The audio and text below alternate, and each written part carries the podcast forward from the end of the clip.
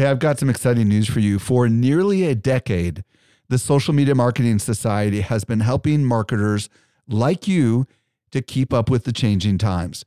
This is our private community just for marketers, and the doors are open right now. When you join, you get access to ongoing training and become part of a welcoming community of marketers who are just like you. Learn more at smmarketingsociety.com. Again, smmarketingsociety.com. Welcome to the Social Media Marketing Podcast, helping you navigate the social media jungle. And now, here's your host, Michael Stelzner. Hello, hello, hello. Thank you so much for joining me for the Social Media Marketing Podcast, brought to you by socialmediaexaminer.com. I'm your host, Michael Stelzner, and this is the podcast for marketers and business owners who want to know what works with social media. Today, I'm going to be joined by Ted Rubin, and we're going to explore how to develop relationships with social media that ultimately lead to business. And if you don't know who Ted is, he's the author of the book Return on Relationship. Now, before we get into the interview, I want to share some tips on actually relationship marketing, and in particular, in person relationship marketing. I just got back from New Media Expo, also known as NMX. And the first thing I want to say is it was totally crazy to meet so many of you, the listeners. And what tripped me out, just completely freaked me out, was the fact that people were walking around saying, Hey, I hear Mike Stelzner's voice. Where is he? They'd never seen my face. Now, in the world of social media, that's not normal because obviously my face is on my Twitter account and Facebook page. But it was really, really weird. And being a new podcaster, uh, I thought it was it was exciting, but I also had a hard time processing it. So I just wanted to first of all say thank you so much because so many people came up to me and told me how much they love this show. One of the things we don't hear often as podcasters is from the guests because a lot of times you guys are out running or you're on a tractor or you're on a road trip. So I received the message loud and clear that and I just want to say thank you to you for listening. Um, second thing was, which was awesome about my experience at New Media Expo, was that I was so embraced by fellow podcasters that are much more experienced and much more mature. And it was extremely humbling, very, very encouraging. And if you're listening right now and you are a podcaster that's been doing this for a while, thank you so much for your work. And thank you for inspiring and encouraging me to continue to do this podcast. Now, I did not announce that I was going to be there because I was on a mission. And I think by the time you're done hearing what I'm about to share with you, you'll understand why I didn't tell anyone I was going there. And my hope is that you'll be inspired by the story that I'm about to share with you and that you'll try some of this for yourself. I was recently at Social Media Marketing World and I had a chance to connect with some of our best customers. A lot of them listen to our podcast just like you do. Not everyone knows what I'm about to share with you. We do something special here at Social Media Examiner. The best of the best of the guests that you hear on the Social Media Marketing Podcast not only teach at our conference, but they're also part of our secret society called the Social Media Marketing Society.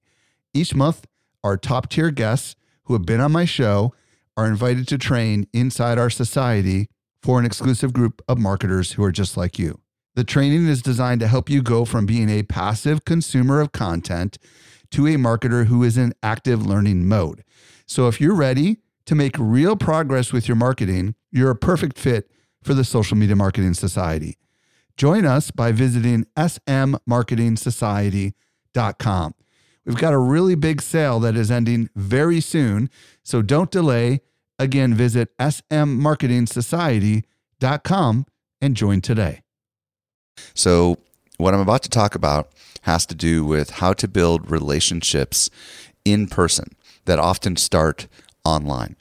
So, let me give you a little bit of backstory. In my second book launch, I talked about the power of other people. And I coined this phrase called the elevation principle. And the way it goes is great content plus other people minus marketing messages equal growth. So, for example, great content could be your blog post, it could be your podcast.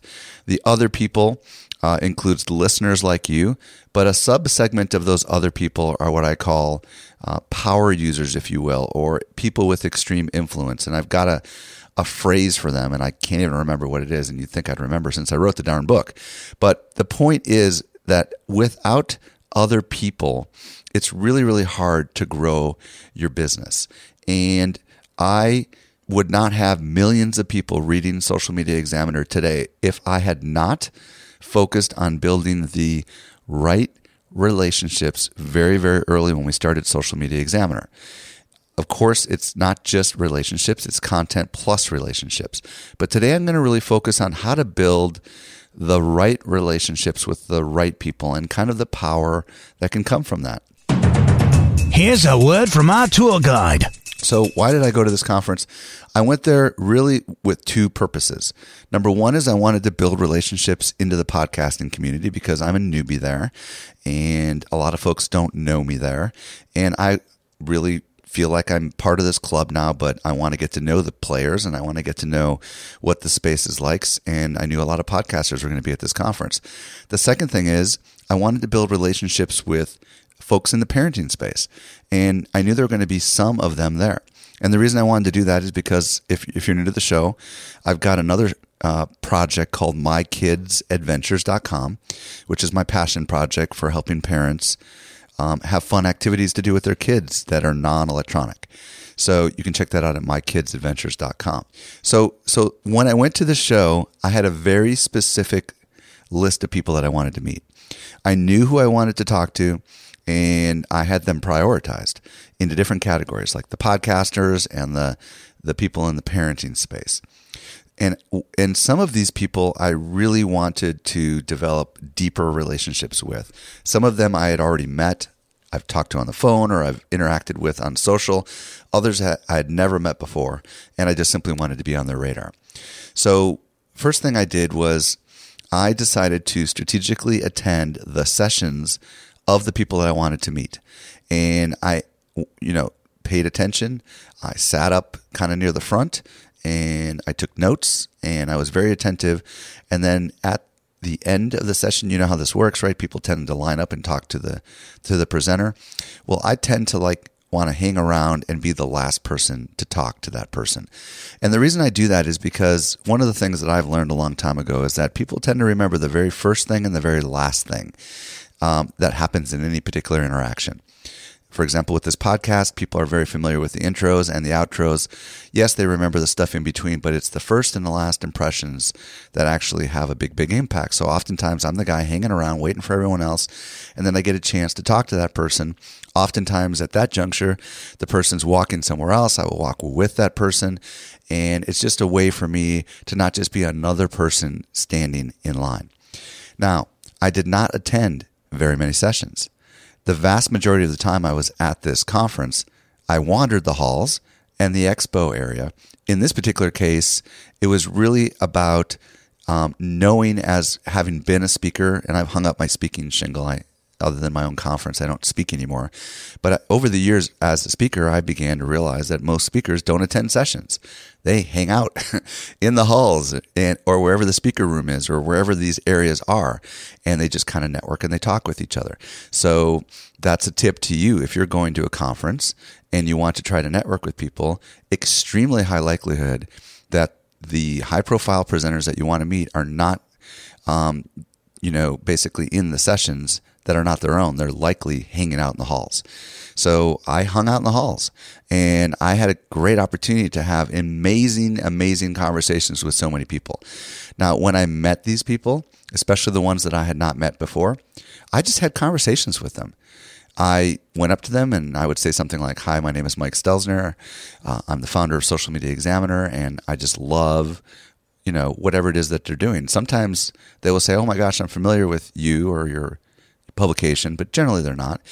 And I would ask questions like, you know, I would just engage them, like, tell me more about your story or how did you get started? Uh, I would ask them more about what they do. I would seek their advice. truly because I want their advice because in many cases I'm not really totally into the podcasting world yet or I'm not totally into the parenting world. And I would even give advice because there's always something that you can add to someone else. So for example, a lot of these people once they started talking with me and they learned a little bit about me, um, they were intriguing or they were interested in what it was that maybe I could help them with. And I would just share some of my thoughts with them. I would ask them, you know, what's your next big thing? Um, how can I help you? Uh, is there anything I can do? Would it make sense to get you on my show so that I can help you get some more exposure? It's the kind of things that you do when you're really developing, you know, real relationships. And in some cases, I ask these people, hey, you want to go sit down and chat? Because I could tell that they were interested. And I developed real relationships. These people, many of these people that I, I met, I know that I can now call them friend and I know that they can call me friend because I invested in this. I had many, many long sit down relationships with folks like Michael Hyatt, Jason Van Orden, Joel Comm, Lou Mongello, Erik Fisher, Dan Miller, Dave Taylor, and so many other people. And these are all, in many cases, people that I have not had extended, long in person conversations with, and many of them I've never met before. So I've been doing this for years. And the thing here is, like I said, this is one of the secrets to the success of my business. And this can be one of the secrets to the success of your business. And, and the key thing here is that when you invest in other people, when you ask other people, how can I help you? Is there anything that I can do to help you do that next big thing or anything I can do to help you get that word out about whatever it is you've got going on, your book or whatever. Um, that's how you become real friends with people. And I'll tell you what, when you invest in others, real opportunities can present themselves to you and to your business. Uh, some of them include referrals, speaking gigs, cross promotions, and just so much more. So, my take home lesson to you is to get involved in real life face to face IRL, if they call it in, in real life encounters where people that you want to meet are going to be. And for me, the best place to do this is at conferences. And if you want to soon have an opportunity to do this, our upcoming conference, Social Media Marketing World, is a great place to start doing that. All right, with that, let's move on to the interview with Ted Rubin. He's going to talk a lot more about how to develop relationships with social media that can lead to these types of offline interactions. Helping you simplify your social safari, here's this week's expert guide. I'm very excited to be joined today by Ted Rubin. If you don't know who Ted is, he's the co author of an excellent book, Return on Relationship. He's also the former chief social marketing officer for Collective Bias and OpenSky. And before that, he was the CMO for Elf Cosmetics. Ted, welcome to the show. Oh, Michael, I'm really excited to be here. Thanks for having me. So, today, Ted and I are going to explore how to develop real, valuable relationships with social media. Ted, my first question with everybody following everyone on social channels, are relationships still important and are they still achievable with social media? And if so, can you tell us a little bit about that? Well, I like to say that relationships are the new currency. And whenever I make that statement, there's always somebody or a few people in the audience that'll say, well, you know, come on, what are you talking about? Relationships have always been the currency. But for me, there's so much more so now because we can scale them at, at, at such a dramatic pace and 24 7 without ever leaving our living room or even our bedroom. I mean, it used to be that, you know, you had to wait till either you were at a company or you went to meetings or you went to events where then you could really meet a lot of people. Um, but now you can do this all the time. Now, to take it on the other side, where I think you were getting at a little bit, is that what's ended up happening though is relationships have been kind of taken a second seat to just people clicking your name or checking a box or saying I'm your friend or liking your brand and people thinking that that's the real relationship and it's not. And that's where the problem has come in, where people are now thinking that all you have to do is click a button and that's a relationship, but it's not. The, the, the relationships are no different than they ever so, Ted, there are so many people that um, are following me on Twitter, or I'm following on Twitter, or are quote unquote friends with me on Facebook. And they'll think because they sent me a tweet once that um, for whatever reason there is a real relationship there. And they'll go from just having followed me on twitter to asking outrageous things from me which obviously we both know is not a relationship. So let's talk about this a little bit. What, what do people get wrong when it comes to actually building of the relationship on social media well, you know, I think where the problem comes in, Mike, is that because it's so easy to connect with people, people have come to believe, and a lot of this has been taught to them by quote unquote social media experts or gurus. And I want to make one thing clear before we go on I don't call myself a guru or an expert, I'm just a guy with opinions who's not afraid to test them out for myself and, and, and speak about them and, and, voice those opinions. So what I think's happened is a lot of people think like, hey, you know, let's get as many likes as we can for a brand, or let's get as many friend people to follow me on Twitter or like my Facebook because then I can broadcast to them. And you know, truth be told, there are a lot better ways to broadcast than there are via these channels. So the thing that people are missing is that Uh, you know, I say this a lot and people say it's common sense, but the truth, what happens is this is no different than regular relationships. When you meet someone at a party, you don't meet them, shake their hand, call them up the next day and say, Can you take care of my kid? Or can you introduce me to your boss because I want to sell you a multi million dollar deal? No, you get to know them. You ask them out for coffee. You, you, build a relationship. And what happens is we have to start doing that online. And too many people are thinking, like just like you said, that the click of a button, that friend request, or that follow on Twitter is the relationship itself. And it's not. You have to start doing what I call looking people in the eye digitally. And Let's talk about that a little bit. Yeah, because you, you do you do talk about that. I know you recently wrote a blog post about that. So how can we you know, looking people in the eye digitally implies giving them our full uh, attention with social media. So talk a little bit about how can we do that? Well, the, look, it's it's no different than when you meet somebody. I mean, we don't give them our full attention for the rest of the day. But if you're if you're good, whether you're on a date or you're meeting or you're on an interview or you're meeting a business person or you, or even the hardest way to do it is at a conference when there's lots of people passing by that you want to speak to. But if you're good at it, you know the people and you've met them who you feel like even when there's a thousand people around you, when they're talking to you, there's nobody else in their world. They are totally focused on you. Now, truth be told, there's easy ways to do this in digital, and it's actually easier because I can be looking away, but someone doesn't have to know that. So the way I believe you do that is you look at their profile, you read something about them. The simplest way is to call them by name. I mean, I like to talk to audiences, and when, I, when I'm in front of a lot of people, I say, I want to tell you about the best social media book ever written. And nobody here in the room is going to guess it. And, you know, they all are guessing books by Chris Brogan or Brian Solis or Charlene Li. And I go, no, I'll give you a clue. It was written in 1936, and it's called How to Win Friends and Influence People by what Dale great Carnegie. book, great book. And it's, a, it's an amazing book. And, and the most important part is it talks how to connect with people. And one of his statements is there's nothing, no word in any language that people like more than the sound of their own name.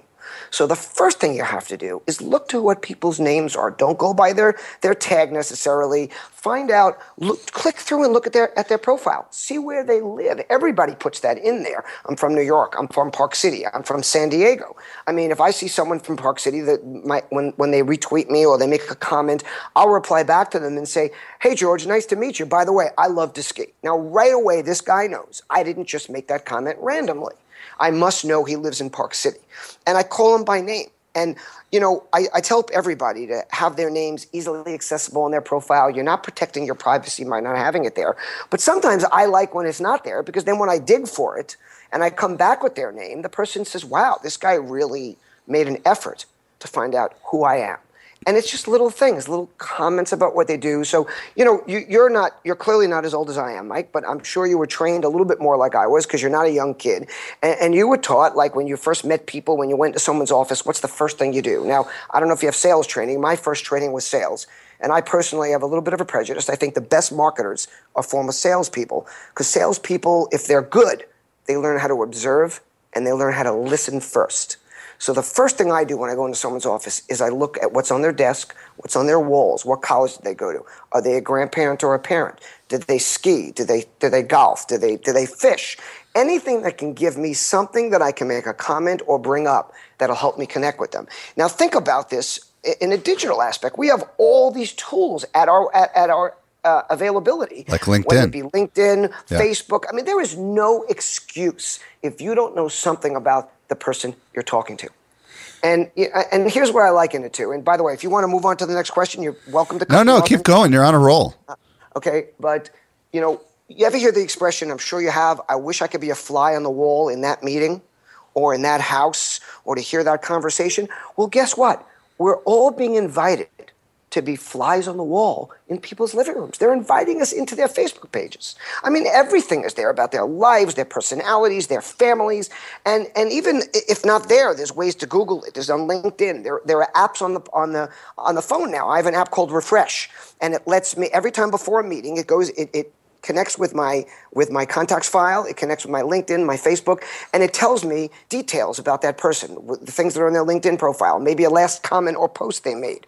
I mean so when you do these things it not only gives you insight into who they are but it gives you the ability to let them know that you care and that you're actually paying attention to them. What was the name of that app again? Refresh?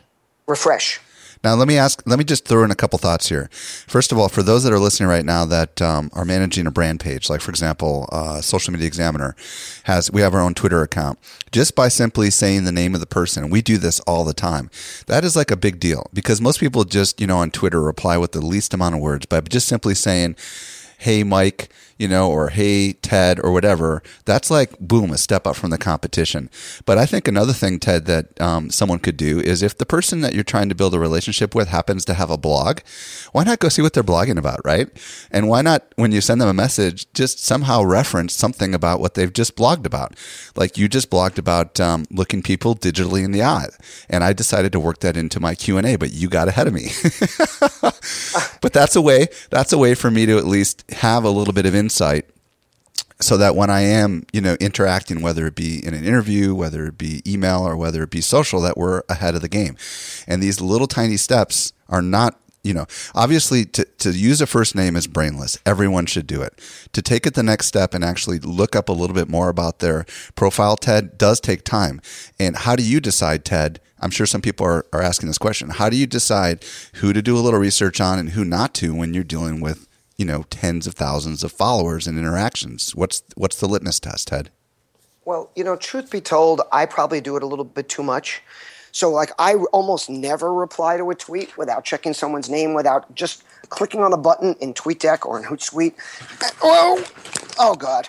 Sorry, I just fell. Are you okay? I'm fine. we have our first fall on the podcast, folks. I might edit, I might keep that in feel free.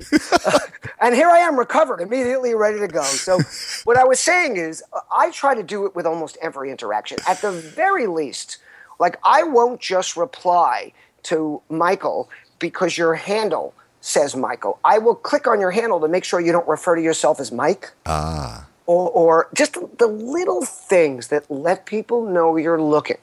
And I have to tell you that just I, I know that it's only a minor thing, but it's it's something that most everybody doesn't do. These are things that will set you apart. I respond to everybody by name. Nobody else does. I mean, it's such a simple thing, and it, you have no idea how far it goes in, in that simple tweet where, yes, that isn't someone you have time to go really dig in. But when I do dig in is when someone makes it a little bit more difficult for me. I mean, I've gone as far as going to bloggers' blogs, going to their about section, and even going through some of their posts trying to find somewhere where they'll mention their name. Because some of these people, I, it's beyond me why they do this. I know, it's crazy. Um, they want people to, to respond to them. They want to grow their following, but then they don't want them to know their name because they think that they're protecting their privacy. The, the tip I'd like to give to your audience, and I know because you do have a lot of small businesses, there is no such thing as privacy anymore. The bad guys can find out anything. They can hack in and get any information they want. They don't need you to tell it to them. It's the good guys, the customers, the brands, the marketers, the vendors, the people that you do want to hear from who have trouble finding out who you are, and more importantly, won't make that extra effort. They'll go for the low hanging fruit and they'll reach out to the small business or the blogger or the social media consultant who they can find out about right away. And then the other myth that's out there is a lot of bloggers think that why does a brand have to know where I live? Um, my audience is national. Well, that's nonsense. They want to know if they're there in their town, can they meet you? If there's an event locally, can they use you? They also just want to know where you're from because it has to do a lot with your outlook on what you're writing about, potentially an outlook on their brand and where they have locations or where they offer their products. So I just think that's really important. And I just don't think it's that hard to do. Ted, and again, let me pause yeah. you for a second because I want to add a little bit here. I think it's important, folks, to make sure that you have a little personal something in your social profiles. For example, I say that I'm a dad. Um, and I think I also share what my religion is. Just subtle little things because um, in, in a world where there's millions of people like Ted and me, by sharing a little bit of something personal about yourself, that's going to allow you to, to stand out and it's going to allow you to be remembered. And so many people don't do that. Instead, they just, you know, basically they fall into this product marketing mentality, which is they talk about what they do instead of who they are. And what I think Ted is saying here is we, people want to know who they're working with. Is that right, Ted? Absolutely. You know, look, I go to one extreme. I share everything in my personal life.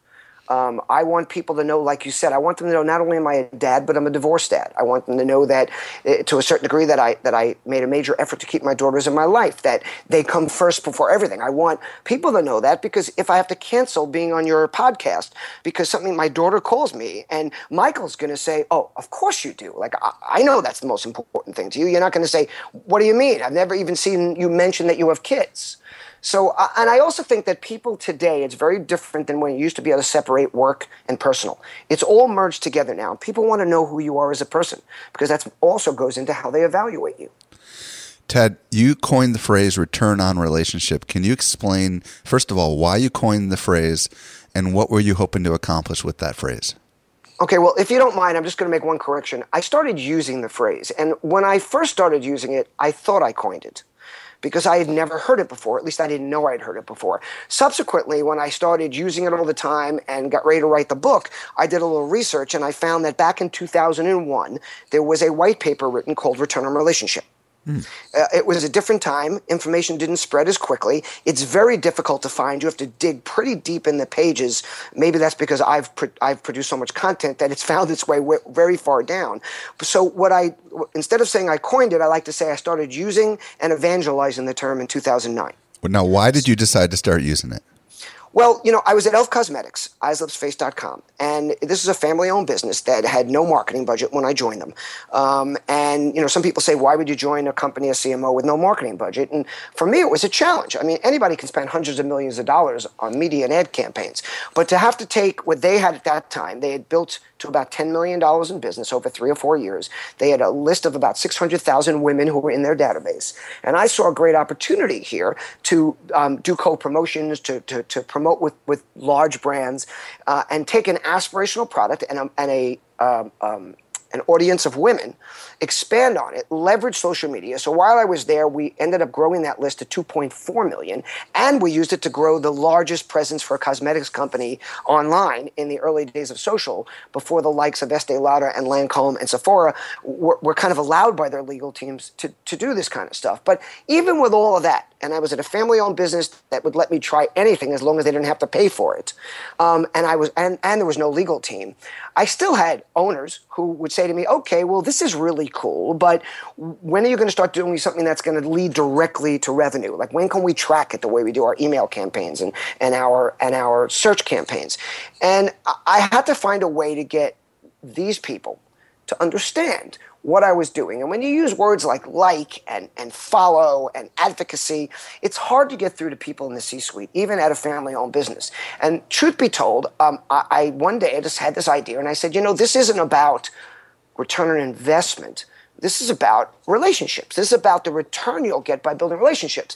And then I tweeted out, and this is back when people thought I had a lot of followers, and I think I had 2,000 followers. And I tweeted out, return on it's you know it's not about it's not just about return on investment it's about return on relationship ROR and I got 20 retweets in a matter of 15 minutes wow how long ago was this just out of curiosity I'm sorry what year was this this was 2000 and either the end of 2008 or the beginning of 2009. Gotcha. So this is early days in social media. Early days. I only had a couple thousand followers, maybe even less than a couple thousand. And oh, you know, and I do this even now. I try things, and when it hits a chord, I jump into it with both feet. And I said, "Holy cow, I'm onto something." So I started tweeting this. I started writing some things about it, and then again, I'm in front of the owners uh, who say to me, "What's the deal? When are we going to be able to start direct marketing on these channels?" They, they, all they want to do is send out offers the way they do in in um, it, it, with their email, and we had a very successful email marketing program there for a small company. We were bringing in half a million dollars a month, and and I looked at them, and I I, I looked at the social presence as if it was mine, like this was my baby, and I'm like, you are not sending out offers to my to my social media people. Like not yet. We're not ready. And then i looked at them. I said this is and i just blurted it out. I said guys this is not about return on investment. This is about return on relationship. And I had these two hard nosed owners just stop, look at me, and go, Can you explain that a little? Like, that sounds kind of cool. And I said, Well, this is about relationships. It's about people sharing. It's about all the people that have talked about we're a word of mouth company. How did you build this company even before social media? You got articles written about you in papers. You had friends talking to friends. When people called to complain on customer service, you gave them extra products so they could give it out to their friends. Uh, and they looked at me and they said, Return on relationship. You know, I like that makes sense. And that's when I really knew I had something because not only did it ring true with the people on social media, but to two guys that were, you know, paying my salary and worried about how they're going to grow their company, all of a sudden they, they were backing off and saying, you know, keep doing what you're doing. Let, us see where this goes. And I, I, at the time, I had just built the first aggregated um, content site for uh, for any publisher uh, that I know of. I mean, definitely the first in the cosmetics industry. And we launched it at the end of 2008, beginning of 2009, and it sucked in all content where somebody mentioned Elf Cosmetics. Mm.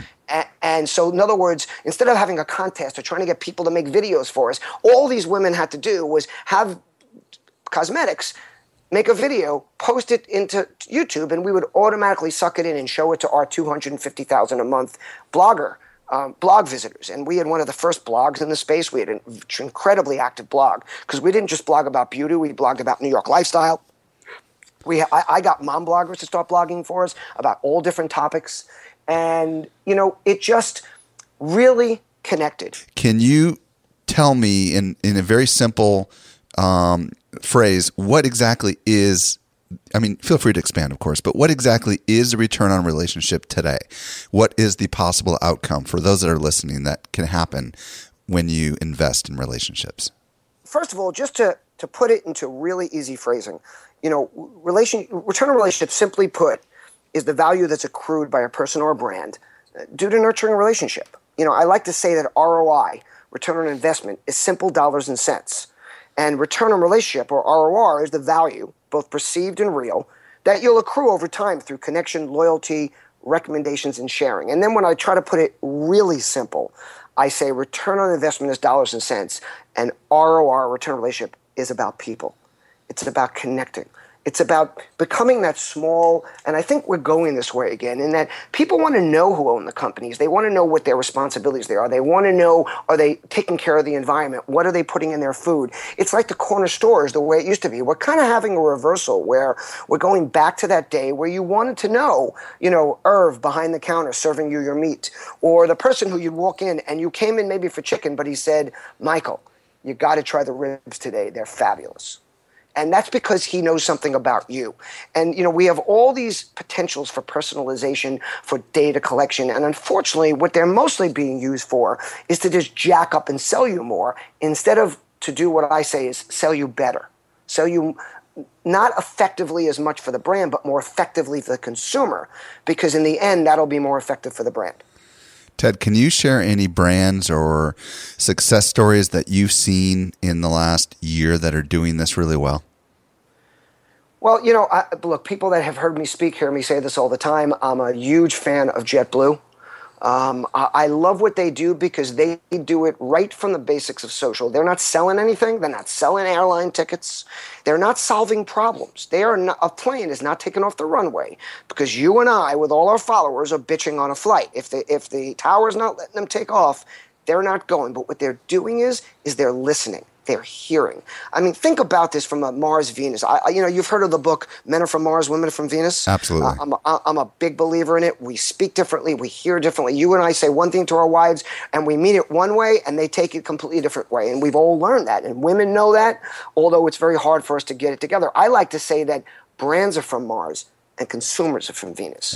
Brands are saying one thing and consumers are hearing it another way. And really, consumers are very much like women. They want to be heard.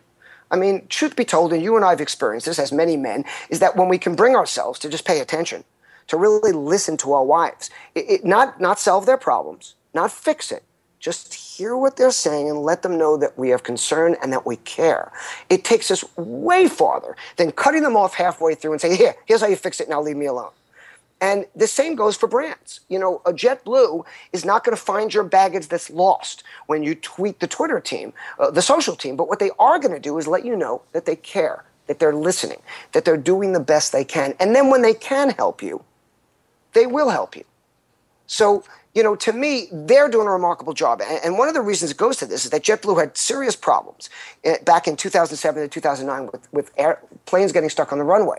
And their, their reputation took a major hit. And every PR company in the world, an agency wanted to work with them to rebuild their brand, to, to do PR, to write, get write ups in magazines, to buy big billboards to say JetBlue is fixing all their problems.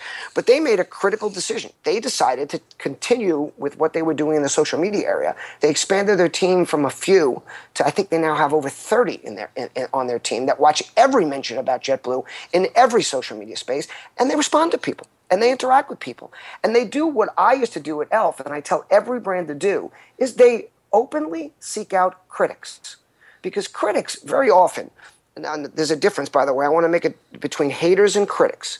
Haters hate, and there's really not much you can do with them. But critics are usually very valuable because they're telling you something that's wrong. And most often, they're complaining for a lot of other people. So JetBlue likes to say that if one person's complaining, there's a good bet there's 150 with the same complaint. And if they listen to it, help resolve it, just pay attention, and they do it social, they do it publicly, not in direct messages, not via email then everybody gets to participate. So I think they're doing a tremendous job. Um, I think Duane Reade is doing a fabulous job. Now, I, I just want to be open and upfront. Um, myself, uh, when I was at Collective Bias, um, a- a- and Collective Bias helped build um, the social presence of Duane Reade. When we started with them back in uh, 2011, they had 900 Twitter followers. They now have close to 1.7 million um, and, and uh, I don't think we have time in this in this podcast to get into how we did that or what our strategy was. Um, but most importantly, because not you know a lot of people think you can duplicate one strategy somewhere else. It was about listening. It was about combining assets across different social media channels. It was about creating content, and it was about listening to audience and seeing what mattered to them. And what mattered to them was not the latest deal at the pharmacy or what was being offered, you know, how much how, how expensive toilet paper was. But we found out very quickly that people relate Duane Reade, since it's a, a tri-state area, New York-based chain, to New York and New York lifestyle. And we listened. And now they respond. They follow back people that follow them to the, to the best they can. Since it's gotten a little bit out of hand now, it's hard to follow back 1.7 million people. Not that, truth be told, not that you can't. It's just the, ma- the time it takes to do it along Twitter's ways where they allow you to only follow about 300 a day. Do the math. You know, Right. n- eh, not, and especially since they're growing by more than that every day, it's difficult. But they're doing a tremendous job because they're building relationships. They're not selling. If you go in their feed, sure, you'll find offers, maybe one every 100, 150 tweets, but most of what you're finding is engagement and interaction. So I think they're doing a fabulous job. And there's a lot of brands. I got to tell you that American and Delta have made major strides after seeing the success of of JetBlue. And and I I admire them for that because I've seen so many brands that think it's wrong to copy a competitor who's doing a good job because then it's not their strategy. Well, if they're doing it right, especially in this social media world, why wouldn't you want to do what they're doing? Ted, so America. Yeah. No, go ahead. No, that's awesome. Let me ask you this question. Um, earlier, you were talking about how sometimes critics can. I, I think you kind of were alluding that critics can sometimes be turned around, and I wanted to go down the, the road of brand advocates, and I wanted to know. Um, can you talk about the importance of of getting people to advocate for your brand, and um, what can you know consumers who love the brand do for us? Can you elaborate a little bit more on brand advocates? You know, today I think that there's not one of us that doesn't value more um, a, a, a recommendation or a comment made by people we know.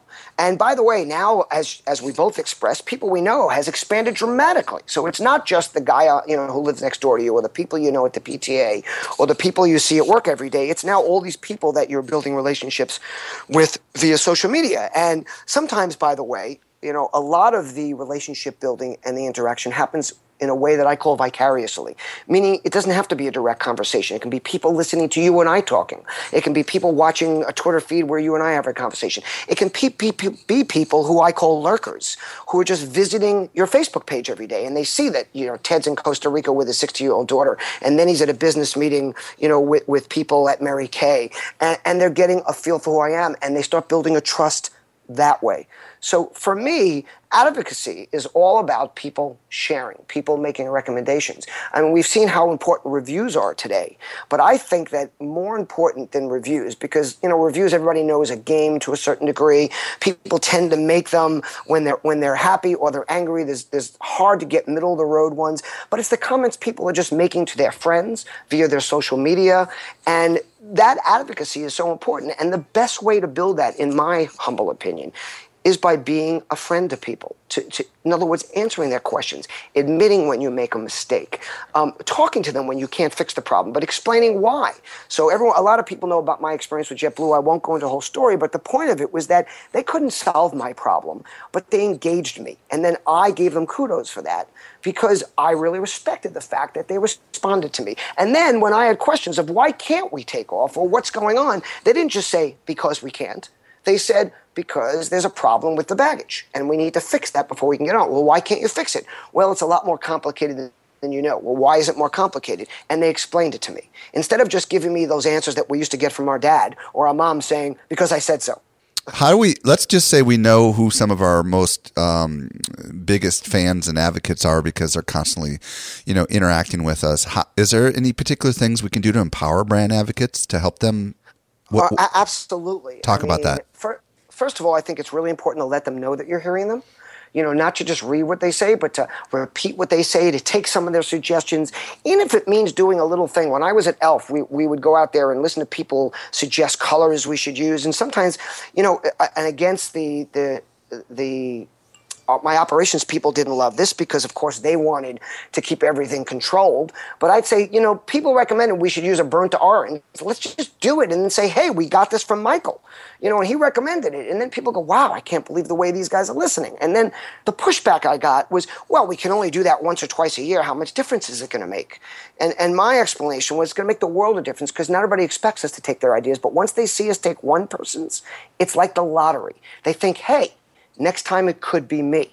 And they're much more apt to do that. So that's one way to do it. Another thing is to help them again to look for critics to solve problems to every once in a while actually step up and do something that fixes a problem someone has that maybe we couldn't normally fix that gives them a place to voice it that allows them to easily share.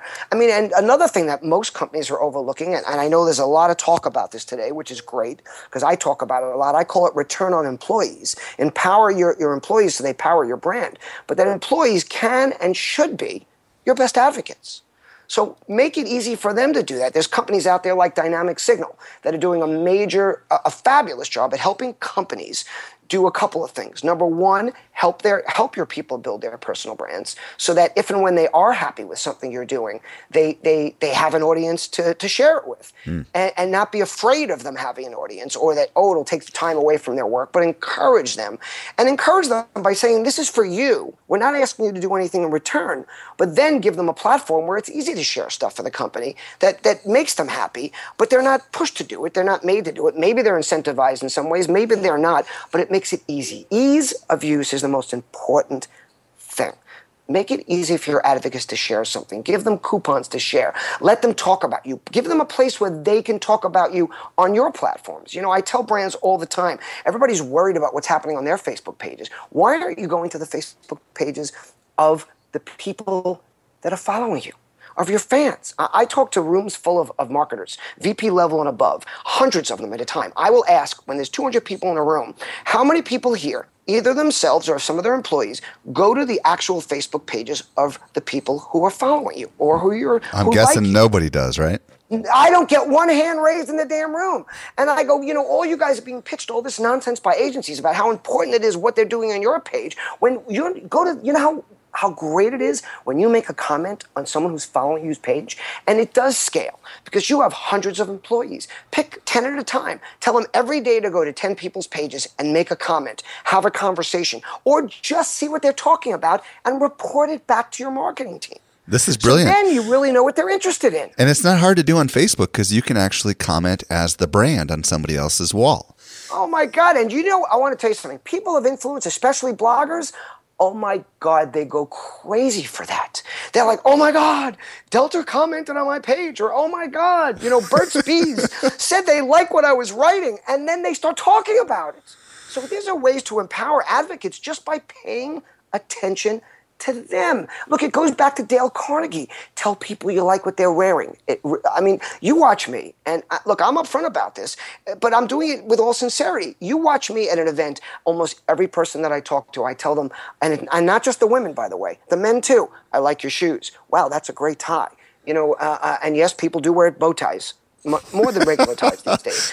You, you know, did you ever watch the show American President, the movie with Michael Douglas? Uh, and and, no, and he, his so. wife had died. He's living in the White House with his daughter. He's going on his first date, and, and she says to him, "Dad, tell her you like her shoes.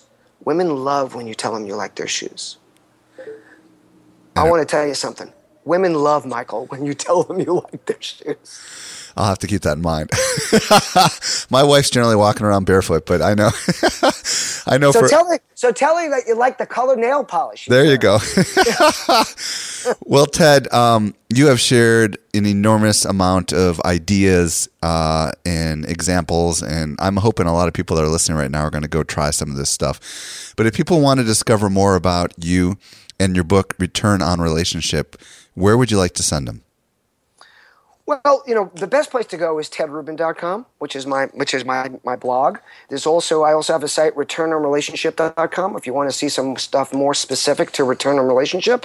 And it's as simple as googling Ted Rubin. I, I almost everything that comes up is about me. I will tell you, I am not the World War II Medal of Honor winner. and it's R U B I N, just in case anybody's wondering. Hey, Ted, really appreciate you taking time out of your uh, your day to uh, share some of your insight with us. Uh, it's my pleasure, Mike. I'd love to do it anytime. Well, I hope you enjoyed that interview. There is a few more things that I would like to share with you. Well, I hope you enjoyed today's podcast. And, um, you know, technical glitches happen all the time. And what you may not know is my interview with uh, Ted Rubin, we got uh, disconnected like four times and I sewed the whole thing together. And hopefully you couldn't tell. That's the beauty of audio.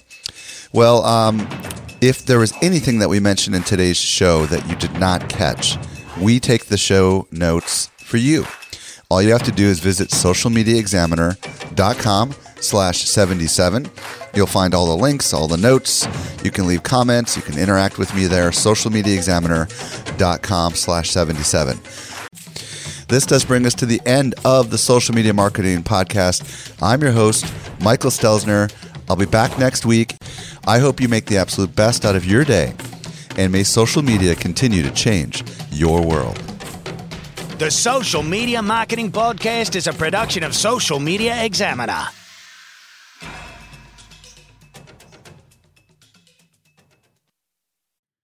Hey, just a quick reminder join the Social Media Marketing Society today and level up your marketing for your company or your clients.